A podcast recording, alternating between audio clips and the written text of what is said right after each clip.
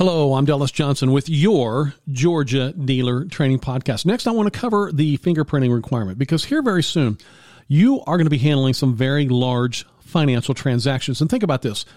When you sell a vehicle, most of the vehicles that you sell will be worth several thousands of dollars. And these are very large financial transactions that you will have complete oversight over.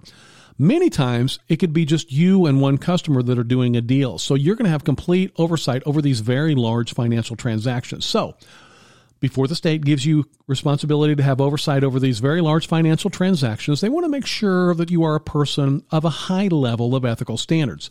The state does not want to issue a dealer's license to someone that stole a car or rolled back odometers. And think about this the last thing the state of Georgia wants to do is issue a dealer's license to someone that was managing some auto theft ring. So you know, the state requires you to be of a higher level of ethical standards than that average person that's walking down the street. So you are going to have to have your fingerprints taken in order to obtain your Georgia dealer's license. You are listening to the Dealer Training Podcast with Dallas Johnson. We're going to cover this process extensively in your dealer training class. So chronologically, what you're going to have to do, you're going to register for your fingerprints on the GAPS website, and then you'll apply for your dealer's license. And when your license is on file with the board, then you'll be notified to report to your chosen fingerprint location. I want to repeat that. Okay, chronologically, what you're going to do, you're going to register for your fingerprints on the GAPS website, then you're going to apply for your license. And then once your license application is on file with the board, the board will notify you to report to your chosen fingerprint location for your actual fingerprints. This is a very easy process, and we're going to cover that extensively in your training class.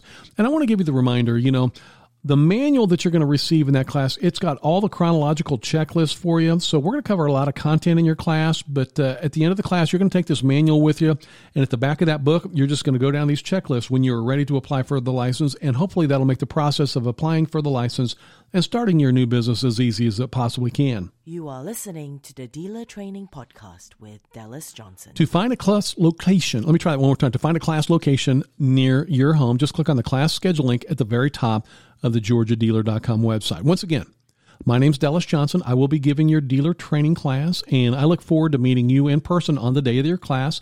And I'm going to do everything I can to help you start this incredible business. So, you know, if you're ready to stop working for someone else and letting someone else make the money off of your hard work, or if you want to own your own business and keep all the money for your work, maybe you've got a job that you hate and you are ready to finally start your own business. So, you know, when you're ready to enter what I believe is the world's most incredible business, just click the blue enroll button at the top of the page.